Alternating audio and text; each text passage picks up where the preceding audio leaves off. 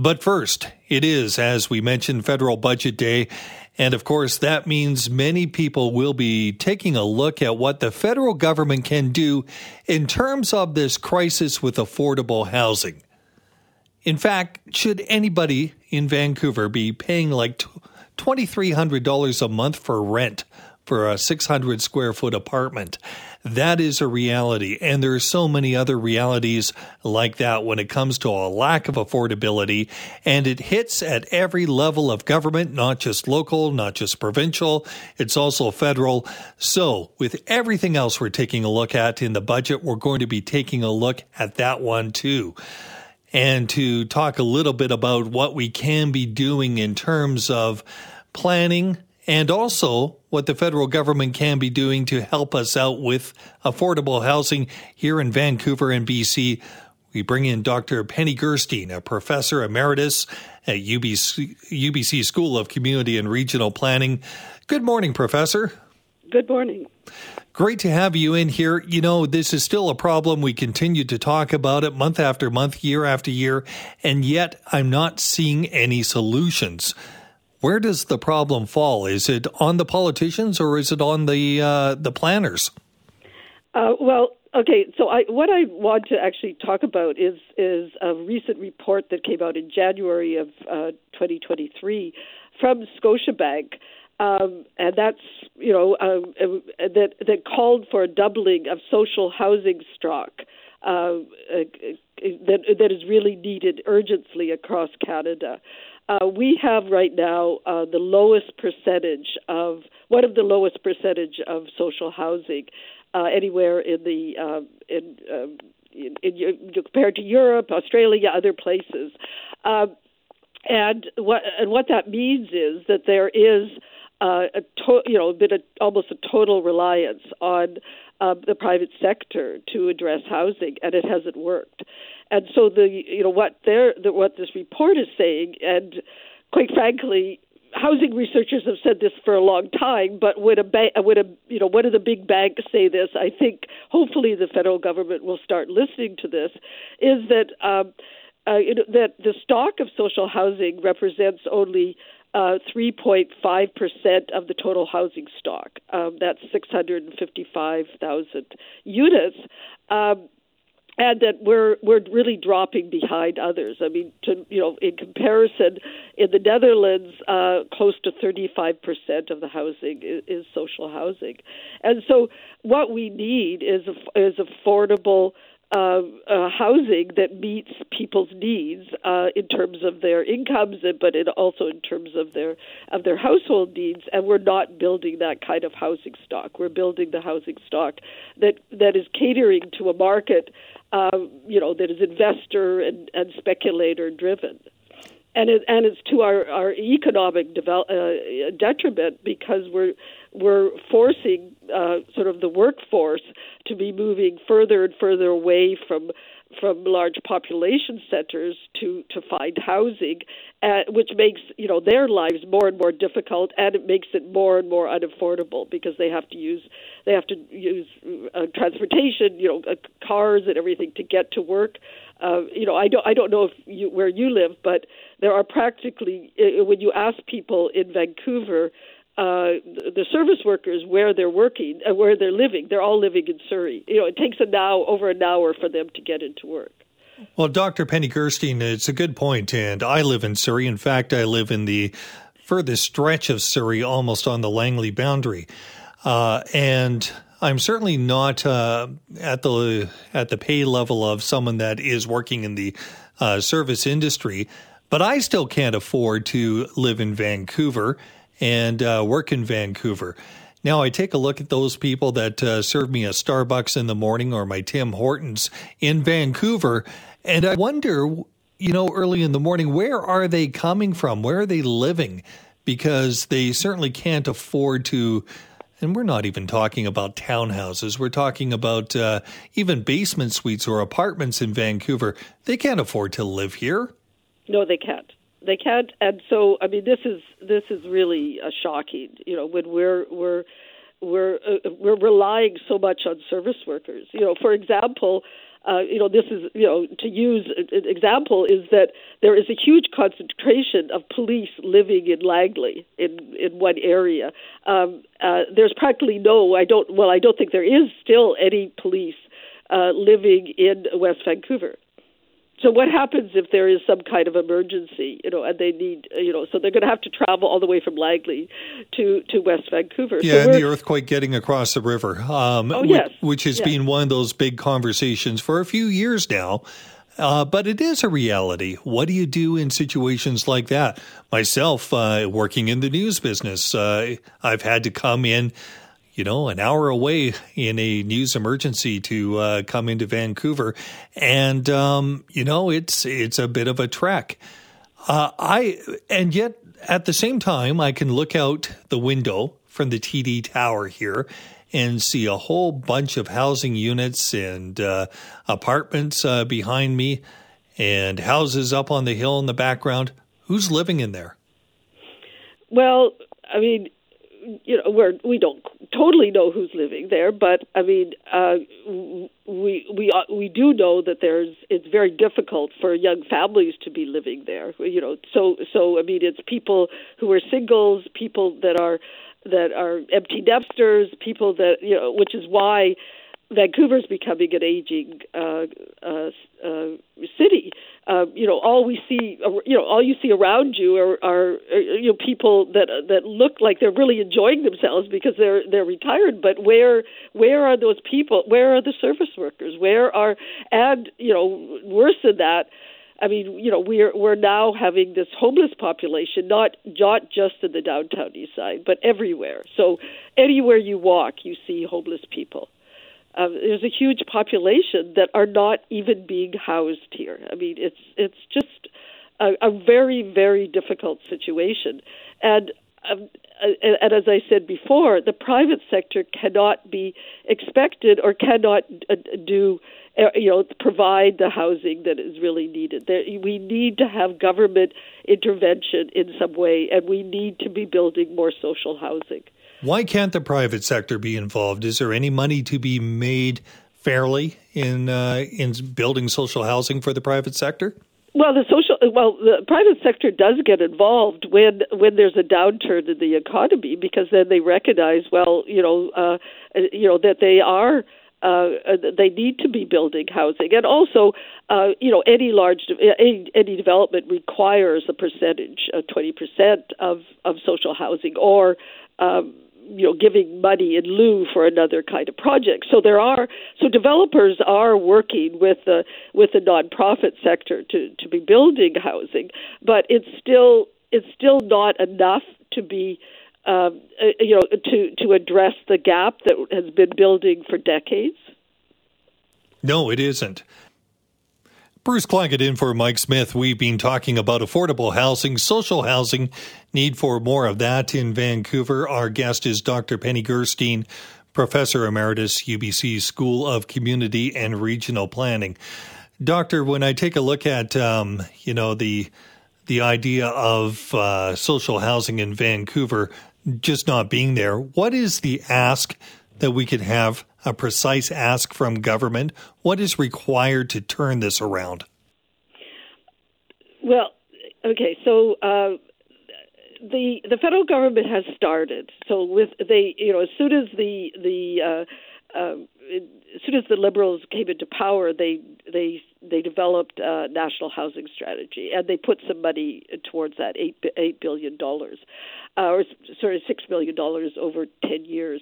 Um, and they uh, uh, which you know when you're spread across Canada is not is not that much, uh, but they are, but uh, the they are you know so they are starting to address this, uh, but what you know some things are uh, in they've so they've developed a series of programs um, to support that.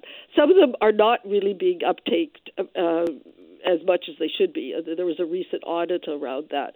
Uh, and one of them is um, you know what we need is more uh, is more rental housing, but that's not becoming for, forthcoming because they're um, they're re- again relying on you know totally on the private sector. What we really need is much more partnerships between the um, the private sector and the nonprofit sector, and I, I know, and I think that's that is possible, but it isn't just that the private sector would be leading. It would have to be real partnerships because the nonprofit sector has been really good at delivering housing as much as they can.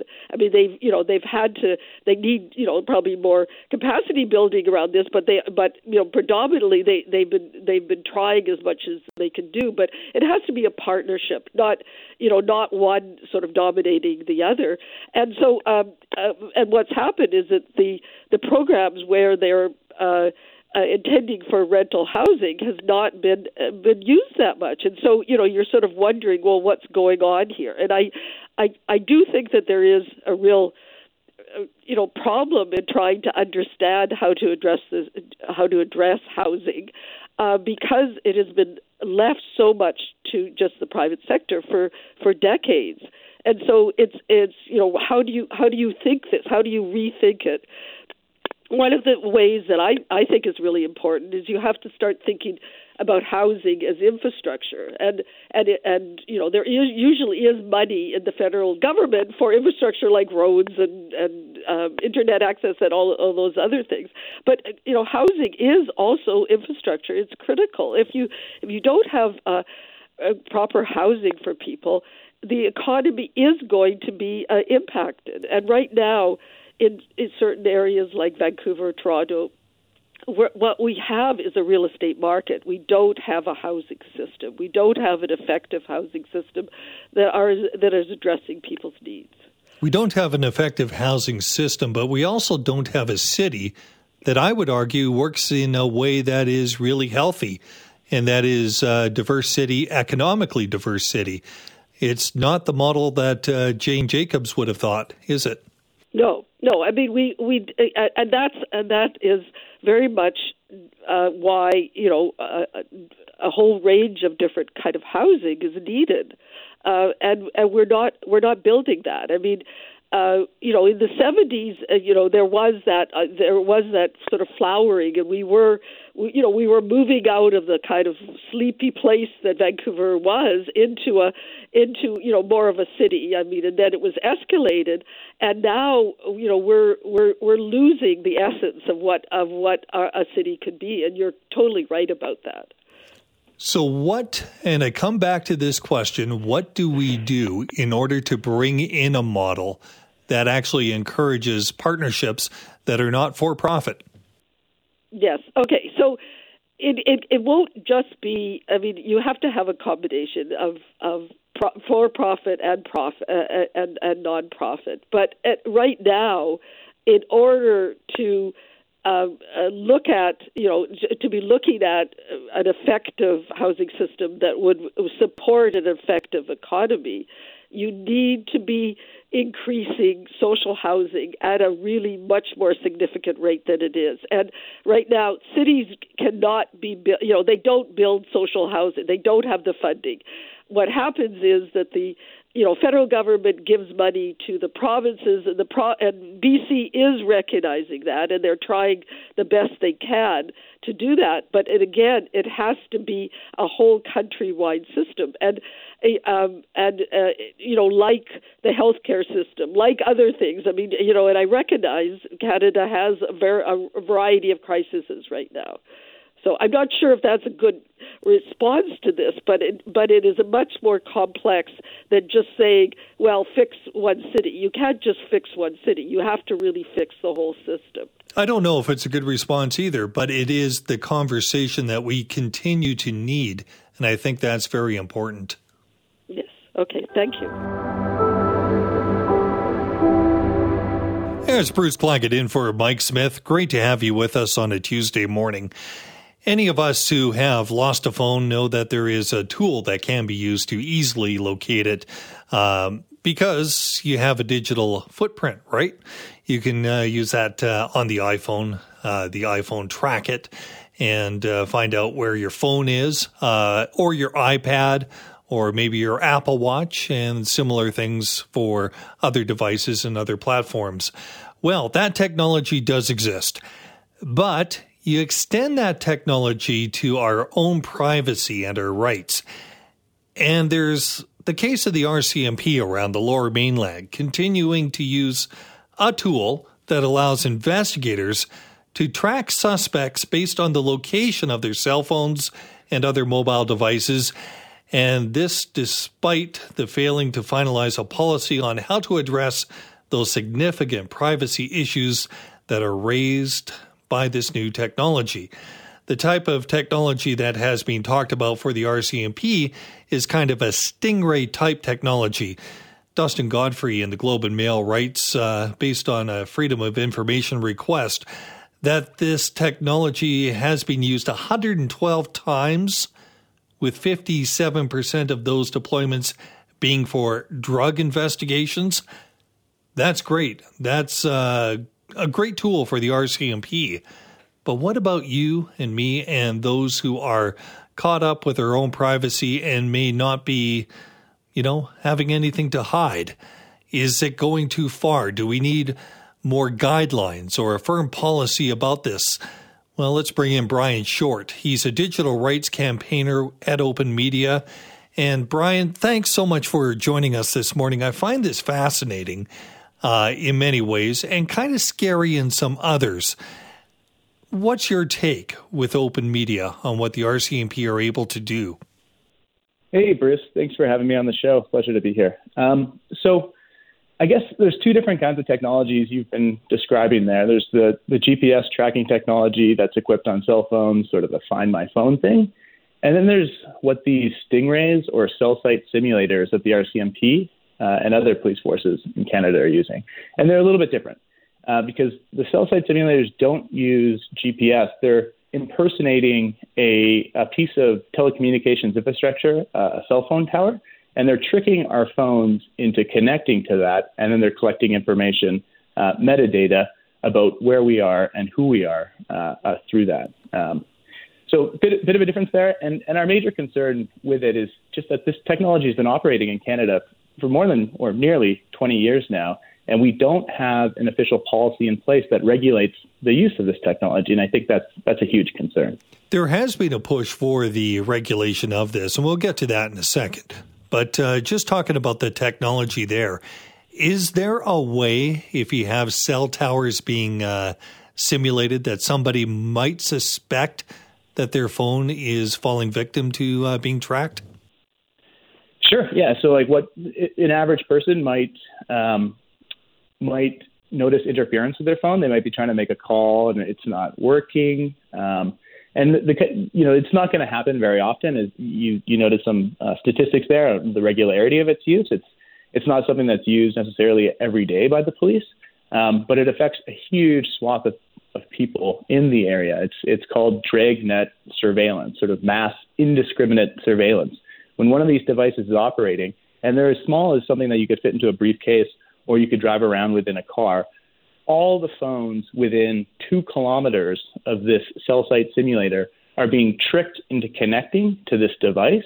Um, so at that moment, you might lose a, your connection. Your connection will switch over to a, a different tower.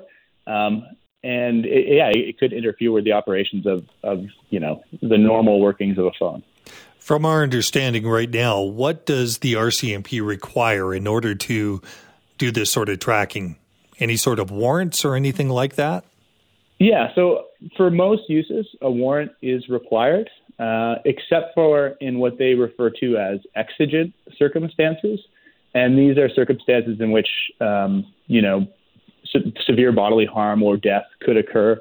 Um, and certainly uh, the RCMP and other police forces are using um, cell site simulators under those circumstances, uh, but, but it's a little bit more limited.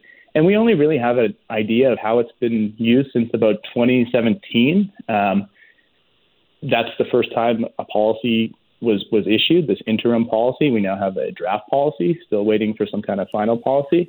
And we only got that because uh, of the good work of, of folks at the BC Civil Liberties Association here in BC, pressing the Vancouver Police Department about whether or not they were using uh, one of these devices. And and they were initially somewhat deceived as to whether or not they were using one. Uh, it turns out that they were using one. The one that they were using was the property of the RCMP. And through that, uh, the executive director currently here at Open Media, Laura Tribe, uh, submitted a complaint to the Office of the Privacy Co- Commissioner of Canada, who then conducted an investigation and found that the RCMP had been using these devices since 2005. Well, it wasn't. Uh, let's. You're using some very nice words there. Somewhat deceived. Uh, it was a lie. Sure. Well, I mean, the RCMP is an enormous organization, and you know, in good faith, perhaps we could we could believe that there, you know, something that might be happening in one place somebody else might not know about. But yeah, I mean, the uh, the pessimistic view would be that yeah, they, that there was no no lie or very creative and constructive use of language. Okay, so the policy and use of the technology. Um, being around uh, the interim policy since 2017. I understand a draft policy came along three years later what is in the draft policy? What are the now this is not approved, but what are the suggestions and guidelines for that? Yeah, so they they paint a picture of, of sort of broadly how these uh, devices can be used, what kind of investigations they can be used in, and what kind of information they can collect. Uh, from my reading of that policy, they're still limited to just collecting what is referred to as metadata. So that would be the device ID for a phone, which could the police could then go to a telecommunications provider like TELUS, Rogers, Bell, and say, we need to know who exactly this person is or who this phone is registered to. Uh, the other thing, which is quite alarming that it can connect, collect about everybody along with these device IDs, is location. So where you are at that time or where this device happens to be at that time. And, you know, if, if they're operating this device multiple times a day in different areas, it would track these devices all throughout you know this two kilometer geographic area. Um, so those are the capabilities that the that the, the policy describes that these devices can do. Uh, but these devices can do more. Uh, it, it, certainly, Stingrays this is a brand name, sort of like a Kleenex or a frisbee. Um, but cell site simulators can collect more than just metadata. They can collect, you know, communications data, messages being sent, voice calls, images. The RCMP says that uh, they don't collect that information. Uh, and in 2017, the Privacy Commissioner's investigation determined that they didn't at that point in time. But that was six years ago, so things may have changed since then. Do you trust that they're telling the truth, the full truth, and nothing but the truth? Um, do I trust them? Yep. Um, I think that there's reason to be suspicious here. Uh, one of the statements recently made, um, as the Globe and Mail article uh, reported, is that the RCMP said that one of the reasons they haven't put in place an official policy is because of technological changes with this with these devices. Um, so perhaps that means that you know the new policy or the final policy might say that they can actually collect more.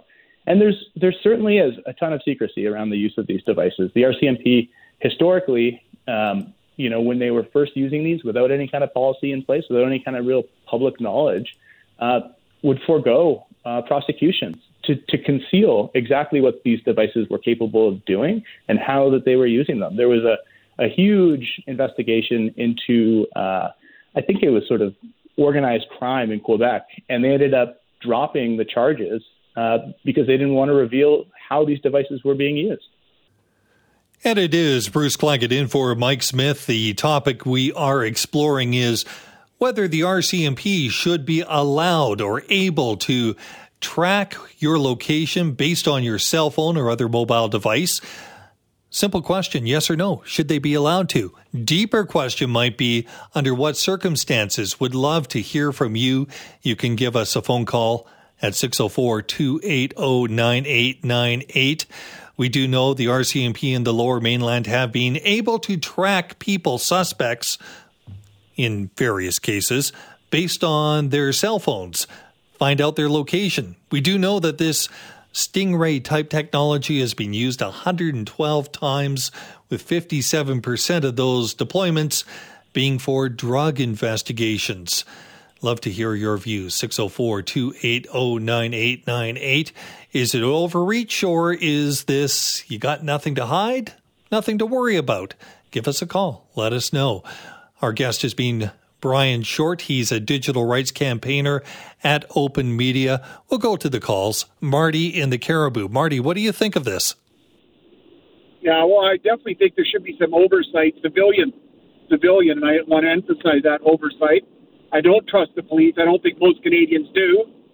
if they're not corrupt partially, they're certainly have shown that they could be incompetent.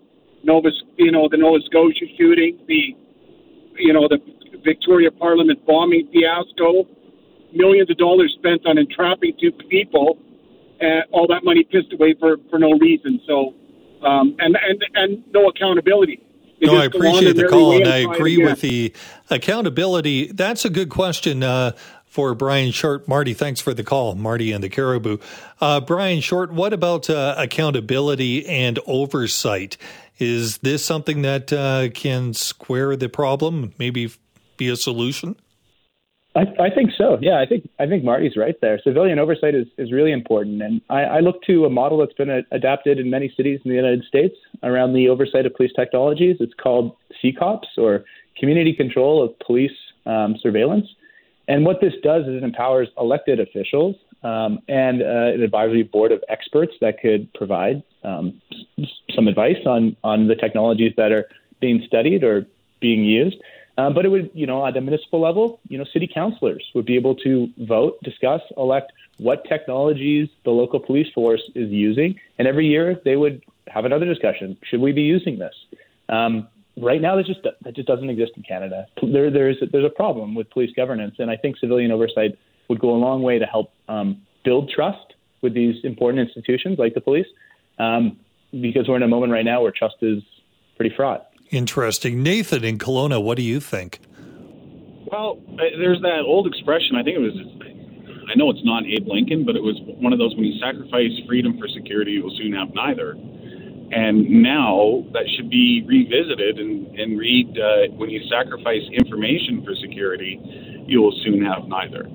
Um, privacy of the individual Canadian citizen for whatever reason, there seem, Canadians by and large, we seem to have this great big apathy is where, where when it comes to, oh, well, I have nothing to hide.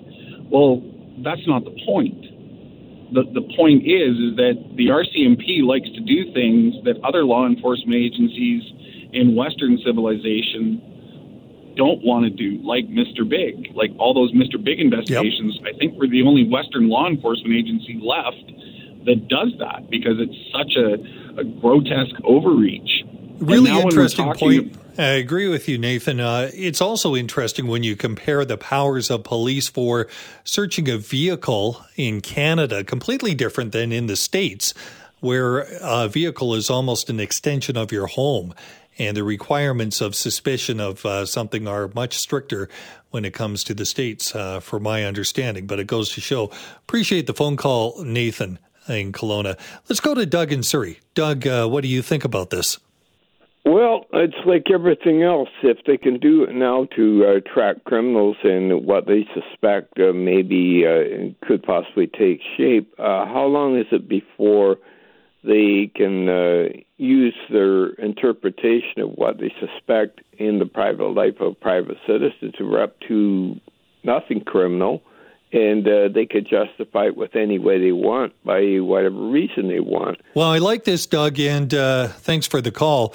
Brian, you mentioned something earlier, and it uh, was a bit of a sticking point for me, and that is if they suspect that there may be life in jeopardy, uh, which is an interpretation, I guess. Uh, and that interpretation could go to any drug case, couldn't it, Brian? Well, yeah, I suppose it could. Um, but I think that you know an official policy, should one ever actually come out, would hold them to that, right? Because then in retrospect, we could look at it and say, well, what were the circumstances in which you felt that these were exigent, and you didn't go to a judge to get a warrant for this?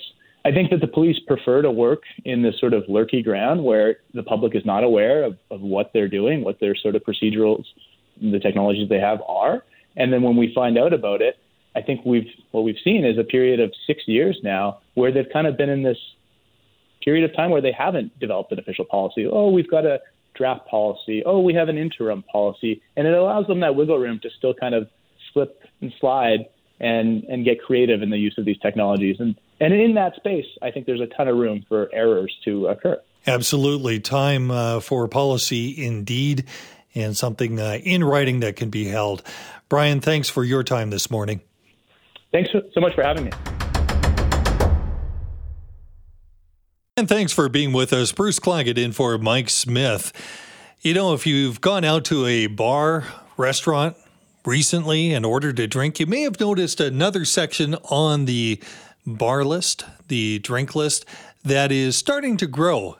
What I'm talking about are the mocktails, uh, the drinks that contain no booze, no alcohol, none of the fun, or perhaps they do have fun. They're being elevated to a different level. And the demand for these drinks is growing, whether we're talking about wine, whether we're talking about beer, or some of the even mixology drinks, some of the real fancy ones that you can even demand a little bit more money for. The mocktails, the wine that's alcohol free, the beer, it's a whole segment that continues to grow. And there will be more opportunities to buy some of these drinks here in BC. Well, I caught up with Mark Kospera. He's the founder and proprietor of Soft, Soft Crush to talk about this growing segment of the market.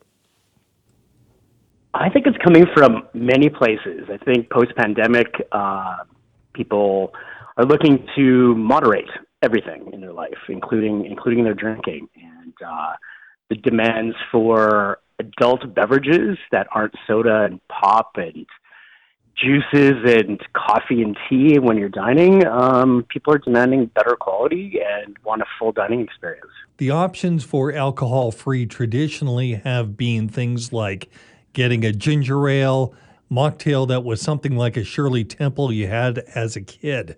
That's no longer the case, is it? No, no. Bartenders, mixologists are really taking this category quite seriously and you know, it's really about inclusive hospitality and making sure that people have options to be around their friends with or without alcohol. But also, you know, most products these days are actually going through full distillation first and then going through another process called um, vacuum distillation or centrifuge. So there is an extra step to get these products de alcoholized. So it is a little bit more costly to do so. And you know, we have many clients that are have no problem charging a premium cost for uh, for you know spirit free drinks. What uh, drinks have we done this with? Yeah, well, I mean, our core focus is wine for sure, and most of our products go through a process called vacuum distillation. So um, everything is actually full alcohol first, and then it goes through this process where the wine is heated up to about 27 degrees for one minute and then the alcohol is actually removed via vacuum. And then all of the other particles that have been removed are actually added back in. So we've got a real wine product, and we're doing the same with some of our distillates as well. Um, when it comes to beer, um, the great thing about beer, and that's probably the most successful category, is that they use something called a lazy yeast. So those sugars are not fully converting into alcohol. So it's a little bit easier on the beer front, um, and that's why they've been so successful in getting to market. But what are you hearing from sommeliers and people that have gone through their WSET course? Uh, I did my level one. Uh, what are they saying about wine with no alcohol? You know, we sommeliers can be the toughest critics for sure when it comes to non-alc for sure. Um, you know, last year we were at the Vancouver International Wine Fest with our non-alc wines, and we're again doing that this year in Vancouver. And we had some masters of wine come by and tasted through our whole lineup. And they were really impressed with the quality, with the winemaking style, and they thought that this was an important category to be paying attention to. And, you know, they were actually quite thrilled with, with what we had to offer. So we're getting there slowly. So you can still appreciate uh, the terroir in a wine without alcohol. Yes, you can. Yeah, most of our products actually come from proper wine designated growing regions made with proper vinifera grapes. And, um, you know, we've got one producer in particular from Germany, Leitz, that, that has announced that he can probably do Grand Cru level styled non alc wines in the future. So we are definitely on the right path. Let's move on to beers. It used to only be uh, places like Portland where you would talk about uh, the beer scene now, every major city in the world, it seems to have some sort of craft beer scene.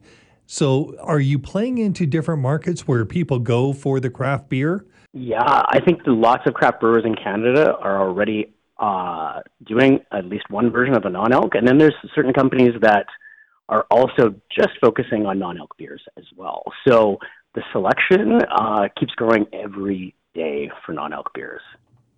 Wow. And the feedback that you're getting there is people are excited about it because people, you know, there's lots of different reasons why people aren't drinking health reasons, faith based reasons. But people now more than ever seem to just want to moderate and, you know, maybe have one full alcohol drink and then take a break with a, a zero alc. So that's what we're seeing a lot of is this switching in and out, um, which is very interesting. And then you move on to your mixed drinks. Are you also seeing a move toward that uh, that's growing? Yes. Yeah. I mean, in general, the cocktail evolution and revolution that's happened over the last 10 years is, is fantastic. Um, and we are seeing some serious mixologists take this category very seriously. And uh, yeah, we've done some great things with even like Hy's and Gotham in Vancouver. And uh, we're seeing, yeah, we're seeing that category grow for sure. Give me an example of a mixed drink that doesn't have alcohol that you think is just fantastic. You know what? We can do um, some classic things like a Negroni, which is really interesting, wow. or a mojito. Yeah. So, I mean, there's all of these real distillates that are just de alcoholized versions of vermouths, you know, bitter orange, gins, rum, whiskey, all of these things. So we're seeing this really come to the forefront. Mark, where do we go from here? Well, based on statistics that have happened just recently in the last couple of years, we're seeing about 20 to 30 percent growth in the non-alc category uh, year after year.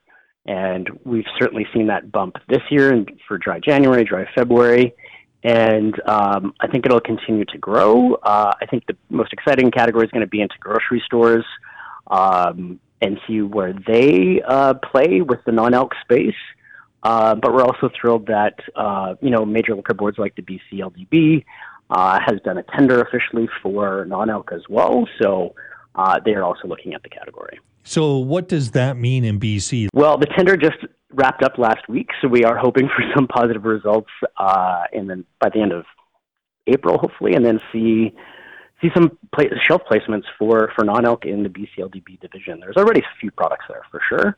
Um, but, you know, with the 2% decrease in alcohol consumption nationally in 2022, um, you know, it's great that the liquor board's looking at alternatives to maintain their revenue streams. Mike is off today. I'm Bruce Claggett in for Mike Smith. You know, I hear plenty of criticisms about this one thing when it comes to Vancouverites, and that is as a people, as a group, we tend to be a little standoffish to the point of even being, dare I say, a little rude. And I wonder if that has more to do with our lack of skill when it comes to socializing. You know, are we as a people, as a group in this city, are we a little more standoffish because we just don't know what to do with eye contact or body language? Are we overly aware? Are we a little bit more introverted than maybe people in the interior or other parts of the country? Well, there is an event coming up on April 1st here in Vancouver to help those who may need it to become more social. Devin Ash is a co founder of Social Fluency and joins us now. Devin Ash, uh, thanks for being with us. Hey, thanks for having me, Bruce. Tell me about social fluency and what we mean by that term. Yeah, um, I mean, it's kind of like a.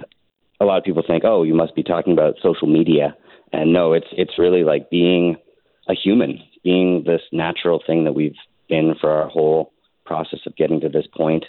Um, so it's conversation, it's assertiveness, it's humor, body language. Um, you named a few of those things before as well, and these are, you know, these very subtle things that are slipping away as we as we become more enmeshed with technology.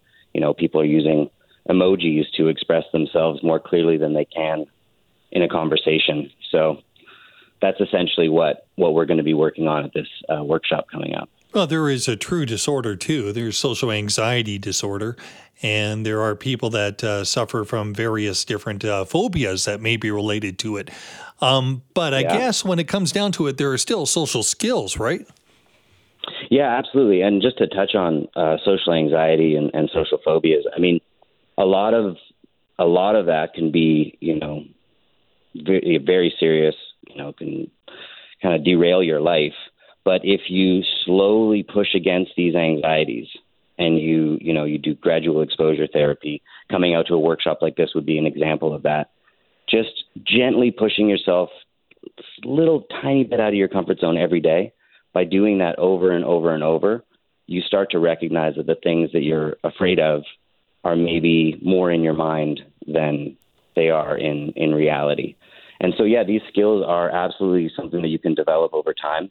Um, you know, if someone is dealing with a you know a full on phobia, that's that's generally outside of my wheelhouse. But someone who's got a bit of social anxiety or even you know pretty severe social anxiety, they freeze up in conversations. They don't. They want to avoid you know going out to a party or, or meeting up with an old friend even. Um, that that is the area that I, I focus on, and by developing these skills with little tiny changes, like that's the thing that's important to recognize that it's not about a big sweeping life change that has to happen. It's it's small daily shifts. It's kind of like changing your your body. You know, if you want to do that, you want to take your time and you want to you know want to get results that are going to last. And so that's why you have to develop these skills slowly. Devin, I do want to talk about the event coming up on April 1st, mm-hmm. which I guess would be Saturday here in Vancouver. But that's before right. we get to that, uh, there must be a story behind you and uh, how you became co founder of Social Fluency. Is there a, a, bit of a tale? Yeah, there there is a bit of a tale. Um, so I, growing up, I moved around a lot, and I had to become you know, I had to basically reset my social life every year, a new school, a new start, and I became a natural, someone who could just kind of make things happen. Um, in grade ten, uh, one of the schools I went to was Columbine High School, and so I was in university when the shooting happened, but I was quite freaked out by that that incident because I have younger brothers, and I was I was just you know I was 23, 23 at the time when the shooting happened, but it's still your school it's still my school. I knew the teacher. Um, I knew one of the kids who did it. I didn't really know him, but I had a class with him, and I knew the bullies who had kind of pushed those kids to their limit, and um, and so yeah, I was quite freaked out by that, uh, but I didn't know what to do with it. Fast forward a little bit, I'm finishing university, and the day I graduate, the day I finish, uh, I'm diagnosed with skin cancer on my face and so I had to have major reconstructive surgery to to kind of you know get rid of the cancer, but uh, it left me with a huge scar, and so I became really reclusive, and I became very introverted, and I became depressed, and I, I basically had to work my way out of that by redeveloping my confidence, and I did that through reading books and working with friends who were you know a bit more confident than me and and essentially got myself back to a place where I understood why the certain things that I could do in in social situations would get the results that I wanted. And uh, and then I yeah, built a company with some friends called Social Fluency uh, 15 years ago. So we've been operating in Vancouver for 15 years, but we've also had offices in the states and um, and and you know expanded that way as well. So um, done a lot of corporate training, worked with Apple and Google, and uh, YouTube. And ultimately, what I love working with is individuals and helping them develop this type of confidence so that they can have better relationships, romantic, platonic, professional, all of it. Devin, uh, you have an interesting journey, and I imagine people that come to you also have journeys, not similar, but definitely things that have developed in their lives to Absolutely. make social interaction a bit of a challenge. But the one thing that unites everybody that you're dealing with is the value of people to people interaction. So, mm-hmm. totally. with that coming up, tell me about the event that's organized for April 1st here in Vancouver on Saturday. That's right. Saturday, uh, 6 p.m. So it's a little evening thing, kind of get you warmed up. And then afterwards, the idea would be go out and socialize and, and meet people taking that kind of new skill that you've developed and go apply it. Uh, we're going to be doing lots of drills and exercises. It's going to be co-hosted by uh, Nina um, Perez, and she will be um, kind of guiding some body language work.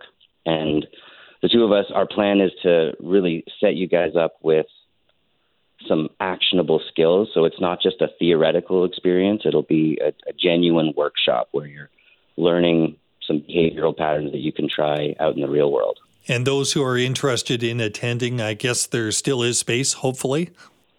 Yeah, yeah. Um, we we do have limited space, but there are um, about 15 spots left. Um, so yeah, we'd love to have people come out. The best way for people to find it um, would be to go to socialfluency.com, and on the top right corner of the page, you'll see um, our next live event, and that'll just take the whoever wants to join us uh, take you to the place to buy a ticket. Socialfluency.com. There you go, upper right hand corner. Devin Ash, uh, thanks so much, and uh, best of luck coming up this weekend. Thanks so much, Bruce. Appreciate it.